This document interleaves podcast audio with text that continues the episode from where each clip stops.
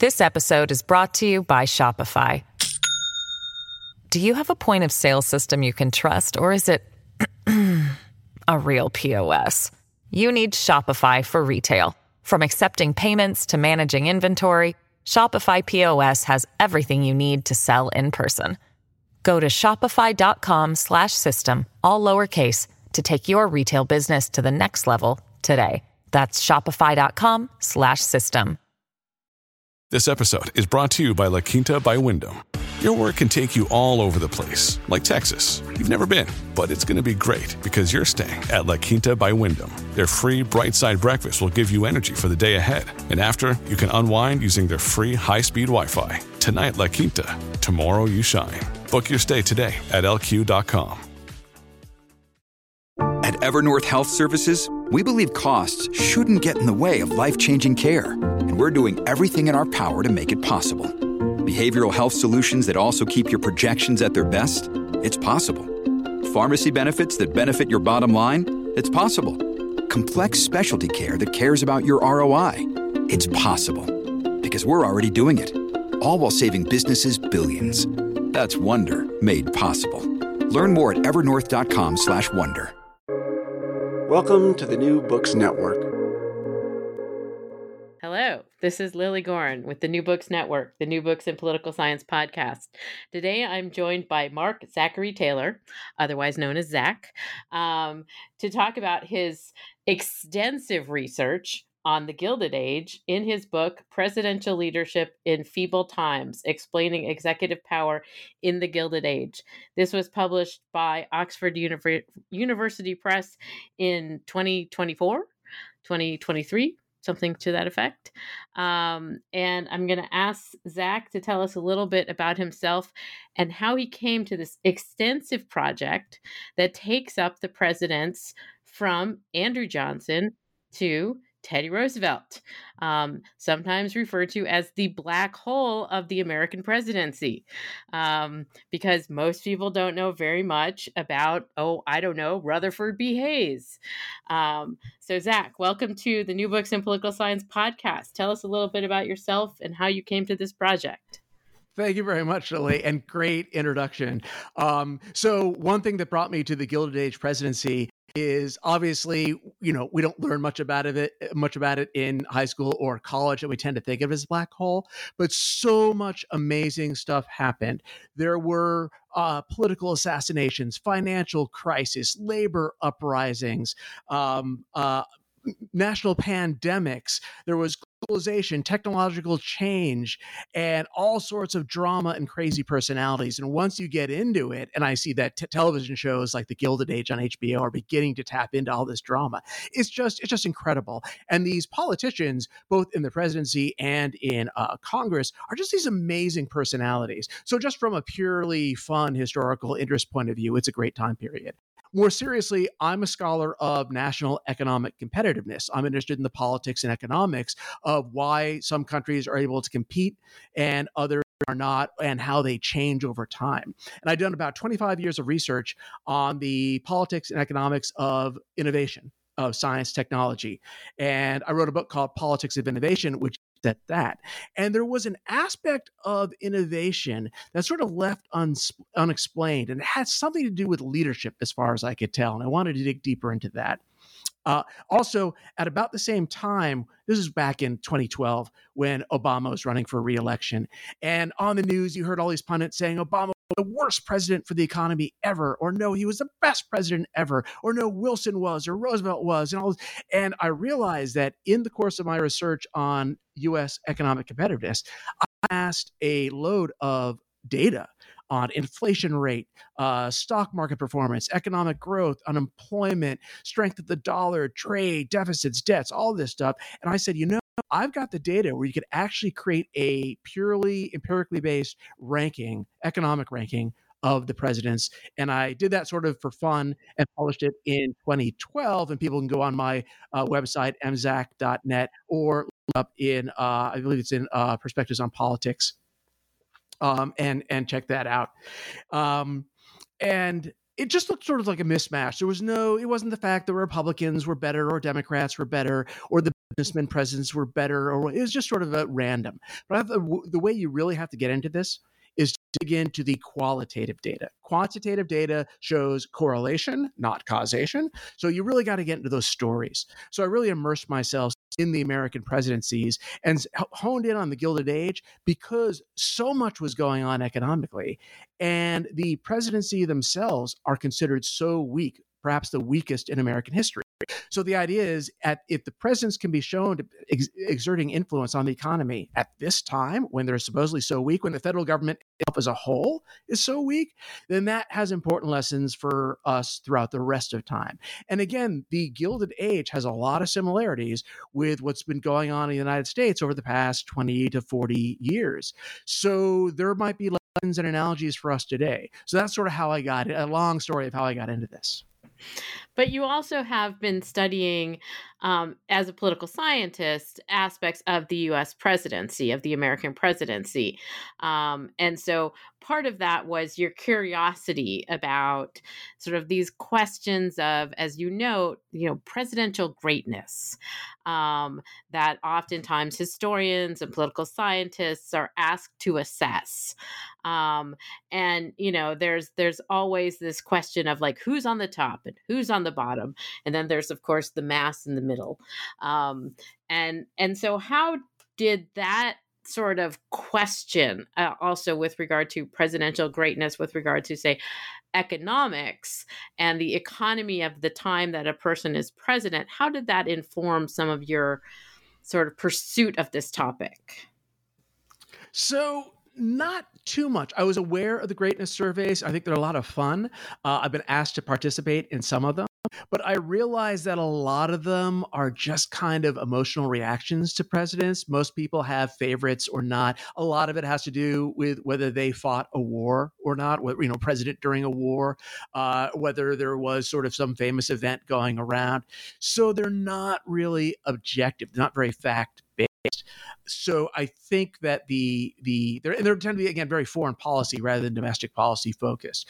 So I like the presidential greatness surveys, but I think they're more a popularity contest than anything else, even amongst scholars. I've been studying the American president for a good decade now and going deep into every single one. And there are still ones who I can speak much more expertly about others and i don't know uh, if you know anyone else is is is really can speak authoritative or uh, anyone can speak authoritatively about all and weigh them in a scientific way. And i mean that was what i found interesting because you're sort of pushing against this this sort of framing because presidents from andrew johnson to um, the theodore roosevelt uh, as I already mentioned, as you've mentioned, are not necessarily rolling off the tip of anybody's tongue in the United States. Um, these are not Lincoln, FDR, Reagan, um, Washington, Jefferson. Uh, and, and a lot of times when I teach the the presidency, I ask my students, "Can you tell me who was president in that period?" They get Grant. After that, nothing. Um, and so we have this sort of group of presidents that, you know, comes after Lincoln, after the Civil War, after that really, you know, difficult chapter in American history. And they have policies. But again, my students can't really talk to me about any of the policies that they have because we don't necessarily know very much about them. And you dig deep into each administration and their policies, specifically their economic policies, because of all of what was going on in the United States in terms of industrialization, changes in media, um, technological advances, um, the great disparities of wealth, um, and you know, sort of all of that sort of brings forward these presidents who oftentimes are just erased or nobody knows anything about them. So in doing that, what did you find in terms of how we should assess these presidents that are kind of unknown to many of us?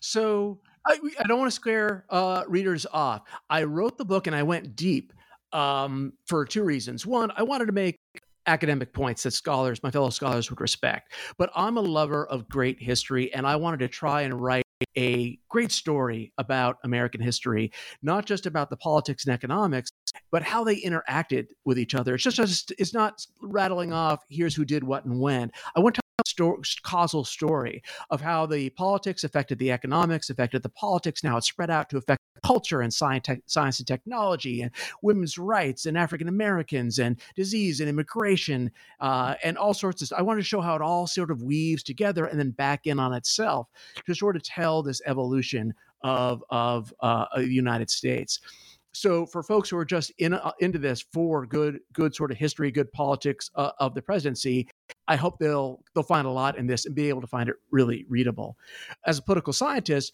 what i wanted to do was take a look one problem with drawing lessons presidency is most folks tend to just take a look at the success, success stories and say here's what washington lincoln Roosevelt did, and that's what you should do. Well, that, you know, maybe some of the failures did some of these same things, but we don't know in, in case if you don't look at the failures. So I want to take a look at the success stories and compare them with the failures. Did the success stories do similar things across presidency and that the failures did not? Did the failures do things in common that the success stories did not? And can we find changes in between the terms of the two term presidencies that sort of match these things, right? And a lot came out. I expected nothing. I thought it was going to be kind of random. And I was really sort of surprised. So, for example, one of the things that surprised me is the vision thing. I'm I come from a hard science background. I I my undergrad was in uh, physics. I uh, was at MIT for PhD program. I'm at Georgia Tech now. We're very hardcore science and engineering. So I thought vision was kind of a political marketing thing and wasn't really worth much in practice. But what I find consistently across these presidents and even outside the Gilded Age is presidents who come into office with a pretty clear, compelling vision for where they want to take the country do much better than the presidents who uh, don't. Uh, what's a great example here? Chester Arthur is probably one of the worst presidents of the Gilded Age, probably one of the worst presidents in uh, history because he never really wanted to be president. Uh, he was accepted the nomination for vice president because it was such a surprise. He never thought to get that offer. He was a, a state political machine uh, boss up in New York. And then Garfield gets assassinated uh, just a, a, few months into office, and Arthur is suddenly president and he has no idea what to do. He has no idea where he wants to take the country. So he basically uh, is the one of the he avoids the office. He spends a lot of his time up in what is called Lincoln's College Cottage, about three miles north of the White House. He avoids the White House. He avoids the presidency to do a lot of the ceremonial duties. But as far as that, he's got very he's got no pol- little or no policy agenda. He doesn't really try and get involved in legislation or with Congress. Uh, he issues a veto, a quiet veto or two, uh, a timid veto or two that gets overridden. Other than that, he tries to stay out of it. He's really well known for remodeling the White House and for throwing amazing parties at the White House. If I could time travel, one of my stops would be the Arthur presidency just to stop in to see what I'm on, on there. But other than that, it's dismal. And so very soon after he enters office, the economy starts drifting into recession and it gets worse and worse until it culminates in a financial crisis in 1884. And Arthur is nowhere to be seen. Not a problem. There are all sorts of things he could have pushed for at the time. And I'm not talking 21st century in 20th century fiscal policy or or anything like that. But he could have uh, helped out with trade policy, public work projects, uh, tax cuts, you know, support for veterans or other types what might what passed for welfare back then. But none. He was just not my problem. Um, so that's one example of a non-visionary president who just sort of you know let the country drifted into into chaos without someone with a vision at the helm. Uh, and and so one this is one of the key components that you note at the beginning of the book, and then you sort of trace it through the book are the key components that sort of come out of your assessment, come out of your research that seem to be vital to thinking about, you know, how we should in fact assess presidents and their great capacities or their capacities for greatness. And so one is this idea that I the idea that ideas matter, right? That you have to have a kind of vision for not only the presidency but also the country as a whole. Um, and you also talk about the political skill and enthusiasm of presidents um, that they have to actually know how to do politics uh, in a lot of ways um, and then you know in the in the 20th century we can think about somebody like lyndon johnson who was you know quite the expert uh, with regard to political skills and coalition building um, but you talk about this group of presidents, also some of them having some of those very same skill sets. Can you explain why this this sort of politicking and capacity to put together um, coalitions is so important during this period as well? Co- coalition building, eh, the, eh, political skill, both the ability to do it and the will, the desire to do it, are really important because uh, you're building coalitions around legislation and policy. So you need to get people, you need to get your own people, your advisors, your staff, your appointees on board. You need to establish relationships with Congress to form and pass legislation. And you probably need to bring in major interest groups, whether it's farms or labor or business or other particular interest groups, and maybe even state level uh, uh, groups. And folks like Johnson, uh, FDR were amazing at this in our own time. Uh, Bill Clinton was pretty good at this. Uh, so you get politicians who I think the master at this time was McKinley who was a very behind the scenes type of guy. He wasn't using the telephone a lot. Uh, he was not a big uh, rhetorical president. He was a great public speaker, which you recognize, but he was great one on one, and he did a lot of these types of one on one meeting with people and uh, go, getting out there to engage with party leaders, with congressional people from Congress, with people from the American public, with interest group leaders, and and just forging a legislative program around his vision of trade protectionism that brought the United States out of the terrible, terrible uh, Great Depression of 1893 to 1897. When we say Great Depression, we think of the 1930s. But before then, when people talked about the Great Depression, they were talking about the 1883 to 1897 period. And McKinley was key to delivering the United States out of that. And he would be, he had this vision, came into office with the vision of trade protectionism. And I'm not saying trade protectionism is good or bad. I'm he had a vision of where he wanted to take the country, and he built a co- actively built a coalition around that vision. So again, the opposite one of the opposites here is is is Arthur, who had no vision. Probably a good president to look at uh, as far as the coalition building is Grant, because Grant did come in to office with a vision. He wanted to. He had fought the Civil War, and he wanted to. He had fought and won it, and he wanted to settle it on terms that he understood which meant bringing uh, uh, civil liberties and rights to African Americans, to bringing the economy back to where it had been, paying down the debt, restoring the value of the dollar. And he was able to build coalitions around some of his ideas, going back to the gold standard, uh, and again, civil a lot of civil liberties and civil rights actions.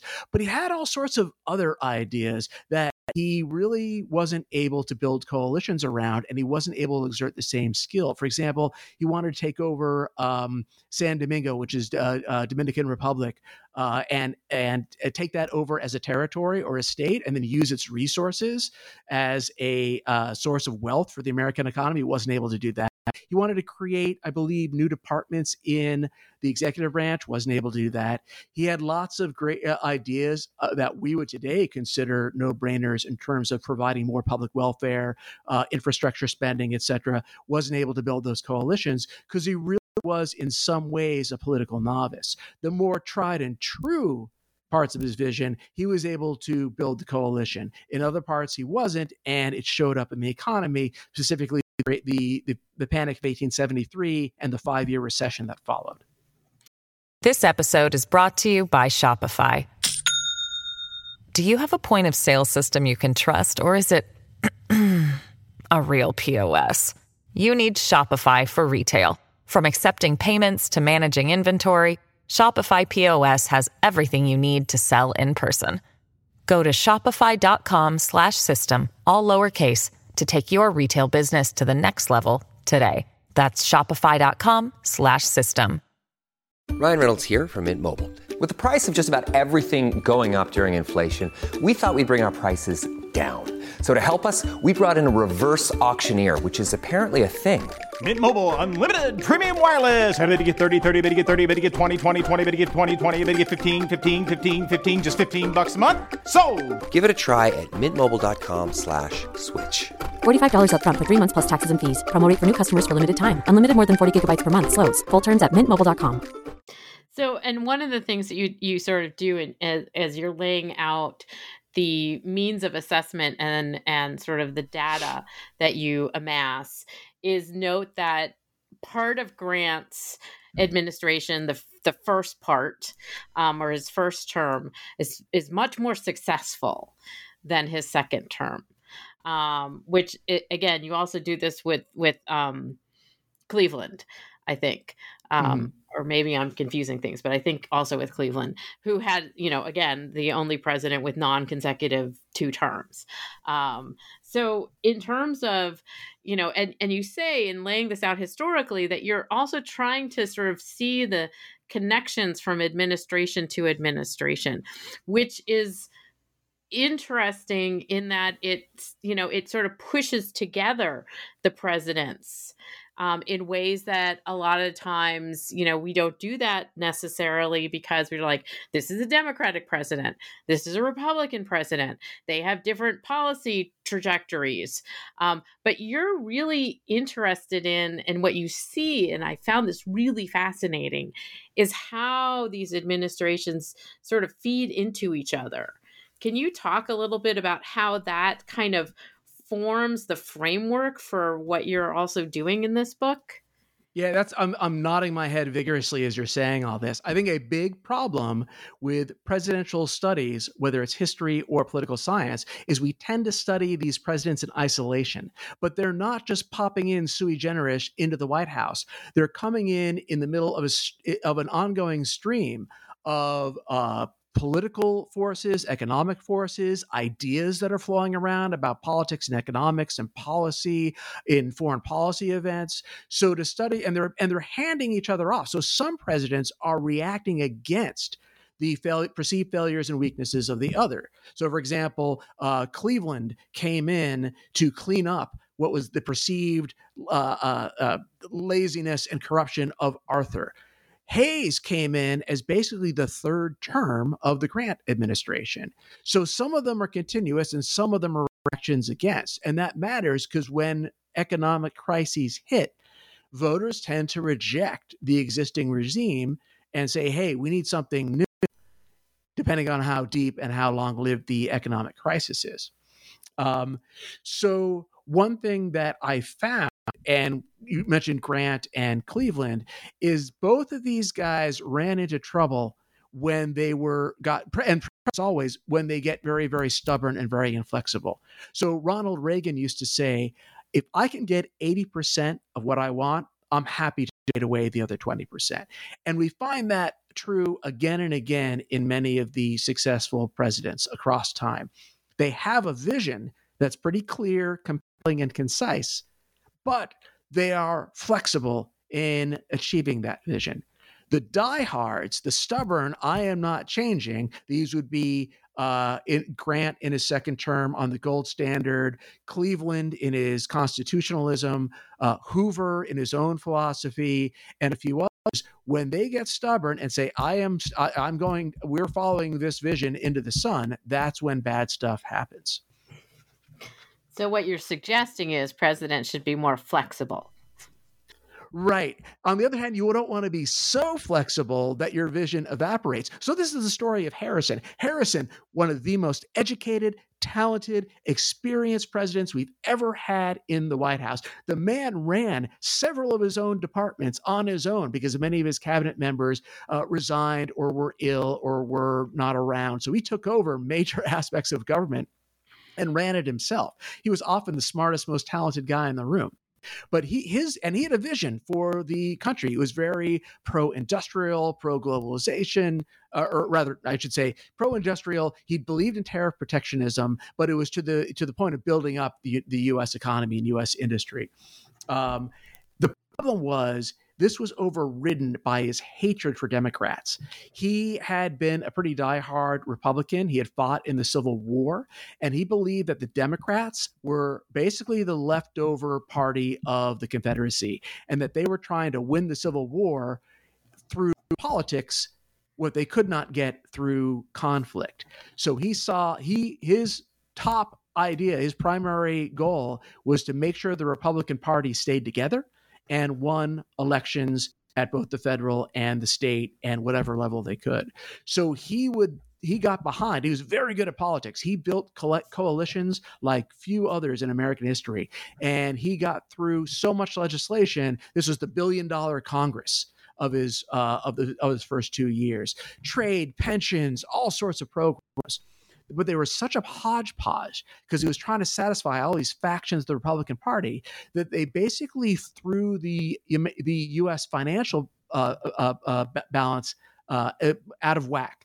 The U.S. was bringing in bringing in too little revenue and spending out too much in gold. So its gold reserves started shrinking, shrinking, and disappearing, causing investors towards the end of the term to fear that the U.S. would be able to pay its debts and it would either have to devalue the currency or partially repudiate its debts, which are essentially the same thing. So they began to flee the economy, and he hands over basically the panic of 1893 to Cleveland.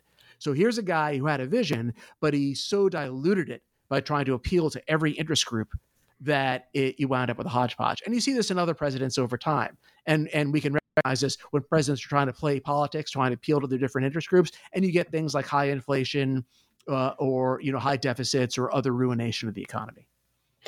And during this time, it, the issue around the gold standard, um, which we're hearing a little bit about that these days, because um, I think South Carolina is still trying to get back on the gold standard, or they were a couple of years ago.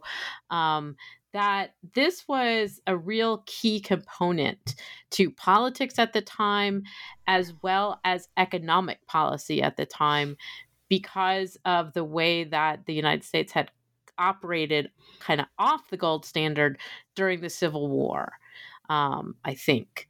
Um, and so, what was going on with that in the US economy that presidents were sort of talking about it all the time and it became a real backbone with regard to economic policy.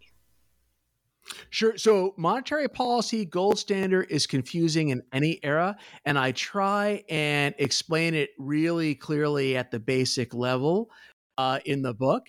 Um, so, readers should not be scared off by it. You do not need a degree in economics to read this book. I will help teach you this stuff through the book. But the basic idea is back at the time, today, the US is the most competitive economy in the world, right? So, you know, there's few other places to invest uh, that are going to be as good, as reliable, as liquid, as uh, good rate of return as the United States. Back in the Gilded Age, this was not the case. We were just another developing country, a very good one, but investors, both foreign and domestic, had choices. They could put their money into Australia or Brazil or Argentina or a number of other countries. And their fear was am I going to get the same value out that I put in? Am I going to be paid out in dollars worth the same that I put in? And the uh, the U.S. went into the U.S. had been on the gold standard. Then it goes into the Civil War and prints money like crazy. So it devalues the value of the dollar, of the paper dollar, by about seventy five percent. And Grant and then Hayes after him rebuild the value of the dollar, partly by limiting the printing of greenbacks, which is what the you know the, the printed money was called at the time, and partly by growing the economy as much as possible to grow the economy up to the value of the dollar. And they achieved that by 1879. And then it's the battle of the remaining presidents to sort of sustain that because a solution to, you know, any economic recession or depression is, hey, let's print more money.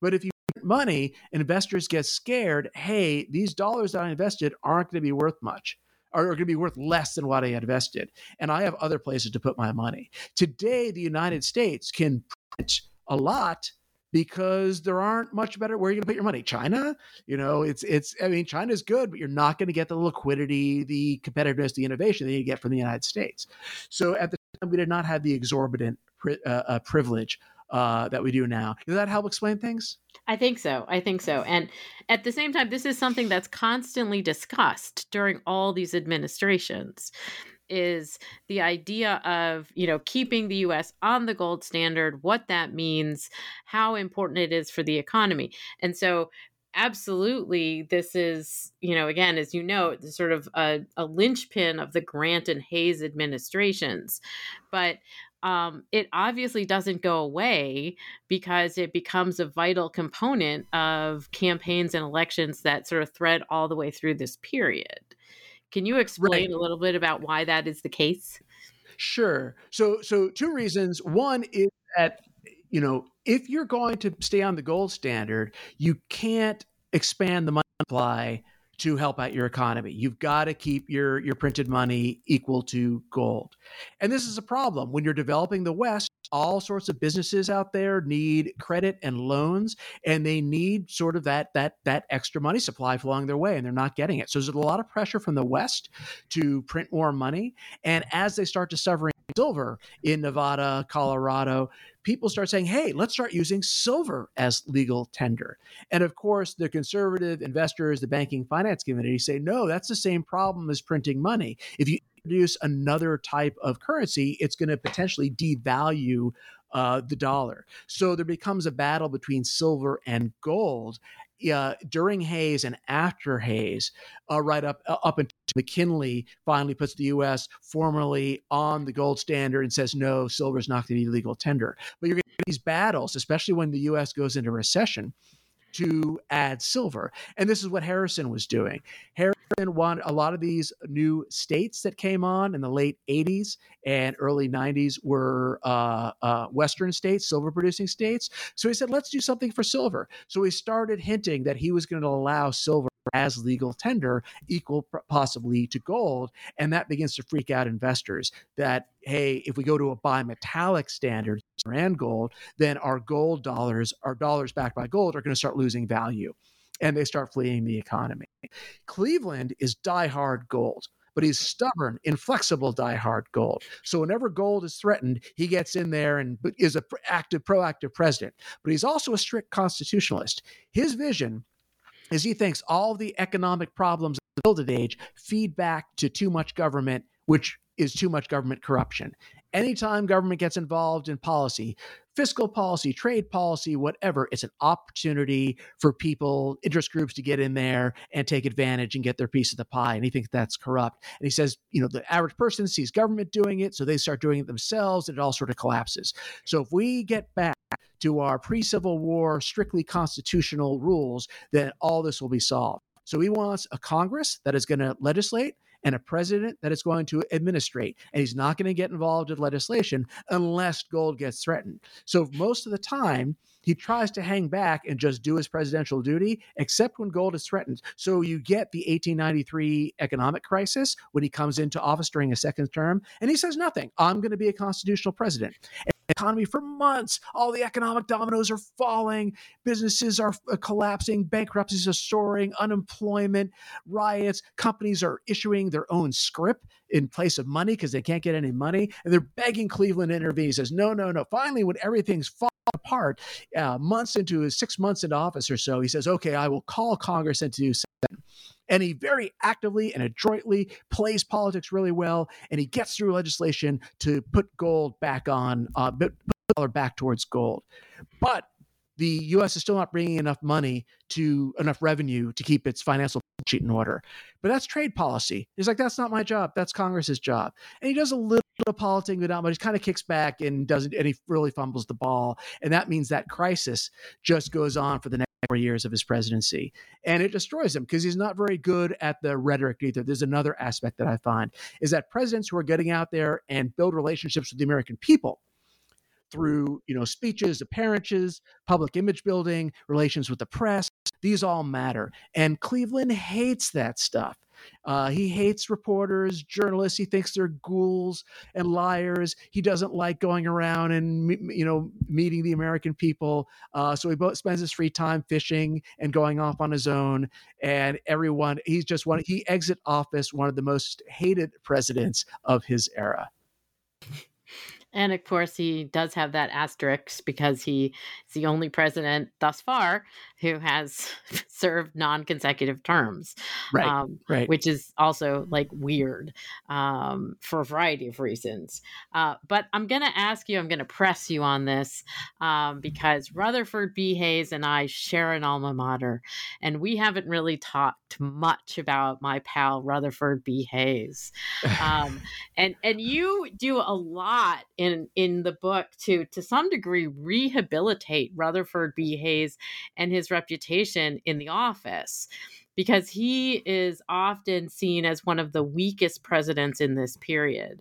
But you talk about the fact that, in fact, he was a lot stronger in a lot of different ways um, than we usually think about him, if we think about him at all. Um, so, can you tell us a little bit about the rehabbing of Hayes's reputation? Yeah, I think if you read a standard biography, and there aren't many of Hayes, he comes across is possibly the most boring president we've got. But when you actually delve into what the guy did in his life, he is an incredible personality. He traveled widely for a young guy in the 1800s. He plunged himself into the Civil War and went through several intense battles, led led men, uh, came out and was not didn't hold grudges. He was very honorable. Um, he allowed his name to be Congress. He wasn't much of a Congress person. He went back, uh, allowed himself to be run for governor. He was a pretty active uh, governor, and he was uh, not anyone's first choice for presidential nominee after Grant uh, in the election of what are we talking about? Eight, 18. Um, help me out here. 76. Yeah, 1876. Yeah. But he's everyone. He's enough people's second choice. He's a clean candidate. He's from the right state. He's on right on all the issues. So he gets elected into office. It's that incredibly close election that is not resolved for months. There's a backroom deal that people are suspicious of. So he comes into office really with trust in him, damage and the great man Grant has left the building and left the country. So the Republican Party begins to fracture. Uh, Grant was holding its various factions together, and it all starts falling apart. Very soon after he gets elected, there's a huge, shockingly fast labor uprising that spreads through the country that nobody expected. And this is so soon after the Civil War, a disputed election, big labor uprising, that people now wonder if the United States is sort of going to collapse in on itself. We don't think about it didn't, so people don't talk about it much today. It's sort of a forgotten period. But 1877 is known among hist- historians as the year of violence and there there was an incredible amount of violence that year. So Hayes is trying to captain this ship, and he is uh, very uh, sound, very calm. He tries to he he uh, despite all pressure and a temptation to print his way out of these sorts of crises because the economy is in this terrible uh, recession, five years of deep, deep recession after the 1873 uh, crisis. He insists sticking with Grant's trajectory back towards the gold standard. And he and his Treasury uh, Secretary adroitly guide the American financial system back to gold by 1879, restoring confidence. When this labor strike spreads, uh, governors are asking him to send out the military and shut everything down. He does so very uh, judiciously. They are sent out to uh, maintain the mails and defend federal property, but not to take sides. And so he throws cold water on this labor fire rather than gasoline and doesn't ignite it despite pressures, people screaming, "This is anarchy! This is communism! Come to our shores!" He's very judicious. He's very he sticks to his vision, and he starts the first investigation, serious investigation of corruption in the federal bureaucracy. Remember, during Grant, uh, there were all sorts of corruption scandals erupting during his administration. Grant did not benefit from any of these. He did not participate knowingly in any of them, but many of his appointees, allies, supporters did. So to this day, he gets started tarnished. A lot of his uh, enemies in the press uh, tarnished him with these, and that reputation has stayed. But Grant didn't participate. Nevertheless, there was that. Um, atmosphere, that aura of corruption around the government and the Republican Party. And Grant takes a stand. He starts the serious investigations, firing some pretty serious people, including Chester Arthur, who was a big, uh, uh, you know, spoilsman in the New York political machine, who was a customs house boss for a while. He fires. Um, uh, Arthur. And this sort of begins to restore a certain faith. So by the second half of his presidency, the economies begin to recover. He sends in the army to brutally suppress a Native American uprising out west. And remember, a lot of the source of growth at the time was coming from the West, but investors are worried. Hey, you've got labor uprisings, you've got this contested election, you've got Native Americans, you know, violence in the West. Is this the place we should invest? Grant uh, uh, Hayes you know, through his actions says, yes, we're get, we're tamping down on corruption, we're securing the West. Uh, at the expense, obviously, of Native Americans. We're sticking with gold. So by the time he leaves office, there's an economic money is pouring into the US economy. The railroads are being laid again. Some of the industrial titans, those great Gilded Age corporations, are being formed. And I would argue that Grant didn't necessarily single handedly cause any of this, but he he sort of guided the ship of state towards this prosperity at a time when we could have collapsed into a banana republic. And and so again, Hayes, an often undersung um, president, uh, is is really one of the sort of I don't want to say heroes, but sort of strong presidents given um, the assessment mechanisms that you're looking at in terms of economic development, in terms of vision for the country, um, in terms of sort of political talent that you know he he wasn't really just a sort of little dot on the presidential horizon yeah, he what's what's the saying? Um, uh, su- superheroes don't always wear capes. I mean, Hollywood is never going to make a movie about Hayes but he really did well given the hand he was given. So I don't know if he can be qualified as a great president, but he might qualify as a near great, at least from an economic perspective.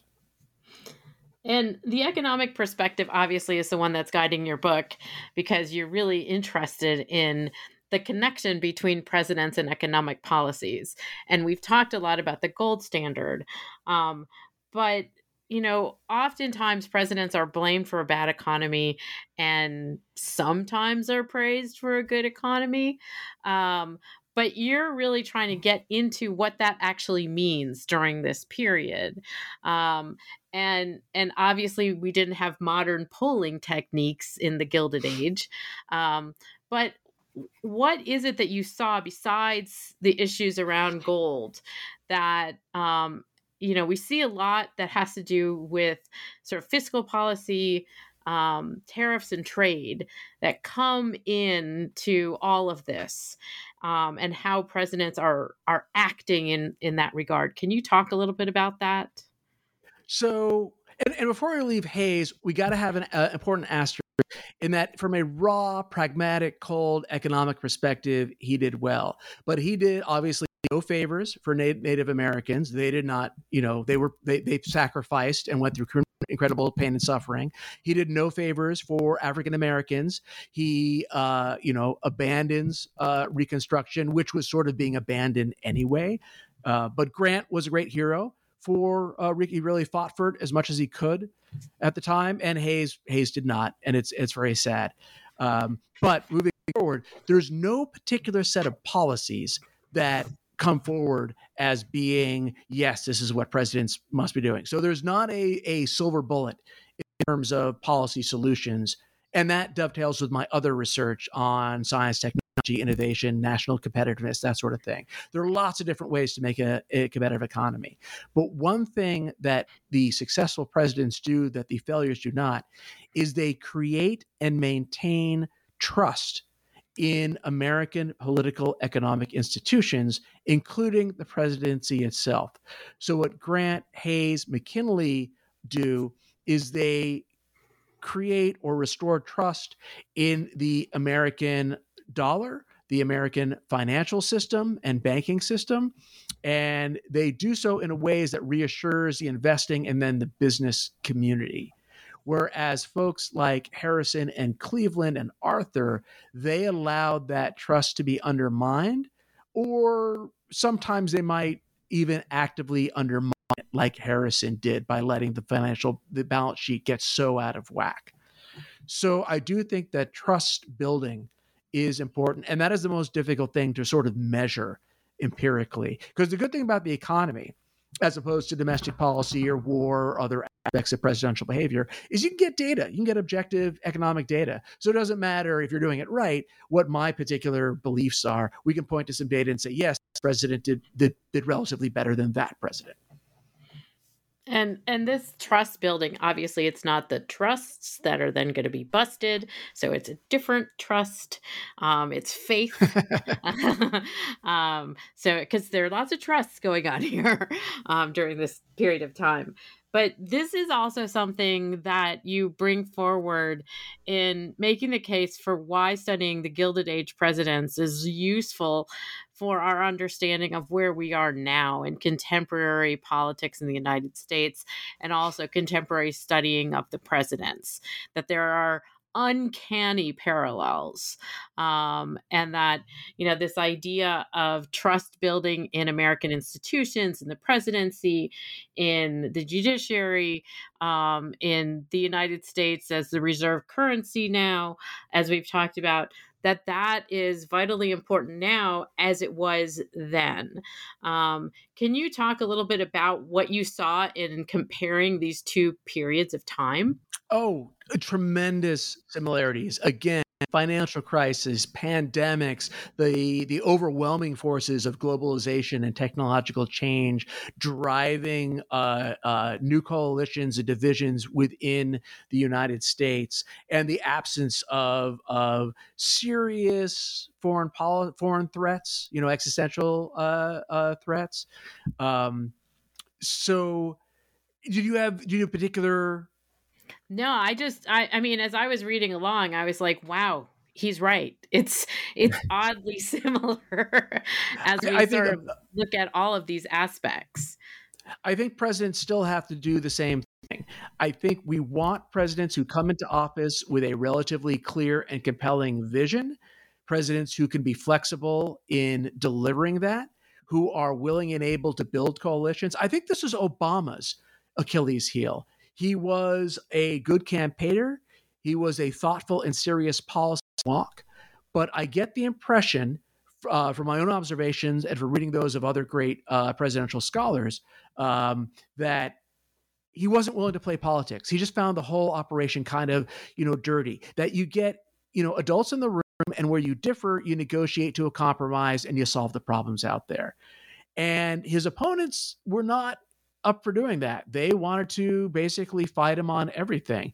And Obama was not willing to play the dirty game of flattering or coercing or threatening or cutting the side deals in the way that perhaps you know Biden has been able. Biden, given all his experience in the uh, in Congress, gets how those folks work. So I think, and you know, we're we're in the middle of Biden administration, so we won't be able to say this with confidence until years out. We've gotten to see all the the conversations in the archives, but he seems to have been able to play the game, the political game, in a way that maybe Obama wasn't willing or or able. And I wanted to ask you one question about process. This is a an extensive book. There are a lot of footnotes. Um, there, there is a very long um, bibliography at the end of it, and and you talk about the fact that you know you're more used to working with um, quantitative data than necessarily all of this qualitative data, um, but that obviously you can't tell the story with just the numbers. That's one of the things that you talk about. Um, can you explain just a little bit about how much work you put into this book? Probably too much. I started getting into this in 2012. Um, so, and I tried at first to cover all presidents and I've got thousands of pages of draft material. And then I realized this was getting too huge. So I really had to dive deep. And again, I told you why I got into the Gilded Age because it was so similar. And again, the leverage of having the presidency and the federal government being so weak at this time. So that's why I chose those presidents. But I was very in, uh, you know, one, I want, I'm, a, I'm, I'm serious about the social science, so I wanted to do this in a serious way, and I was very intimidated and cognizant of the fact that I was leaving my own field, subfield of science, technology, uh, ec- you know, economic, uh, political economy, and going mid career into an established field of president, presidential and executive politics with a lot of very talented, very accomplished scholars. And I'm walking over there saying, Hey, I want to play. I really felt I needed to establish my uh, credentials, and I'm still very intimidated by by scholars like yourself and and others in the field because I read this work and it's I think it's some of the best in political science, whether it's quantitative or qualitative, uh, the American political developments, all of it. It's just it's amazing to me, and just be able to get published and be in conversation with these folks is an incredible honor. Um, so now that you've written this extensive study that took you a little bit of time, what are you working on now, Zak? so I'm trying to take the thousands of pages of draft material that I have across all presidents and condense them into a more, even more approachable coverage of all the presidents. So now that I've gone deep in the Gilded Age, I want to go broad. And I want to appeal even more. At the same time, I want to keep it relevant to scholars. I want to appeal even more to general readers, folks who are just like reading American history, American presidents, uh, that sort of thing. So hopefully, in that in this next book, I'll be able to do that because I think Oxford University Press, God bless them, that was the original book that I put that I pushed. And as it got into thousands of pages, they were like, wait a minute. And I said, let's go Gilded Age. And they said, no one's going to read about the Gilded Age. I said, trust me, it'll be good. It'll be good. I promise. And even then, it was probably too large for them. So now I'm trying to deliver the, the book that they originally wanted. So if you're listening to this up there, my, any of my editors are listening, watch out. Hopefully, this will be coming soon. Awesome. Um, well, I look forward to talking to you about that book once it's published. Um, and we will have you back on the New Books in Political Science podcast. I would like to thank um, Zak Taylor uh, for talking to me today about presidential leadership in feeble times, explaining executive power in the Gilded Age, just published by Oxford University Press. I know this is available at the Oxford University Press website. Is there a brick and mortar store with an online presence to which you would like to give a shout out? Um, I think it's most accessible on online uh, as far as buying copies. That's so fine. yeah, I, I'm in Washington right now. I've actually wandered around bookstores trying to hunt it out, and I haven't seen it yet because uh, it's relatively new. It's copyrighted 2024, just hit the presses actually in November 2023. So I think as Buzz gets out, it'll begin to hopefully it'll begin to appear in bookstores. But for now, uh, go online. Best place to buy All right. it. Thanks. Thank you for joining me today, Zak. It was a pleasure to talk to you. Thank you. This is a lot of fun.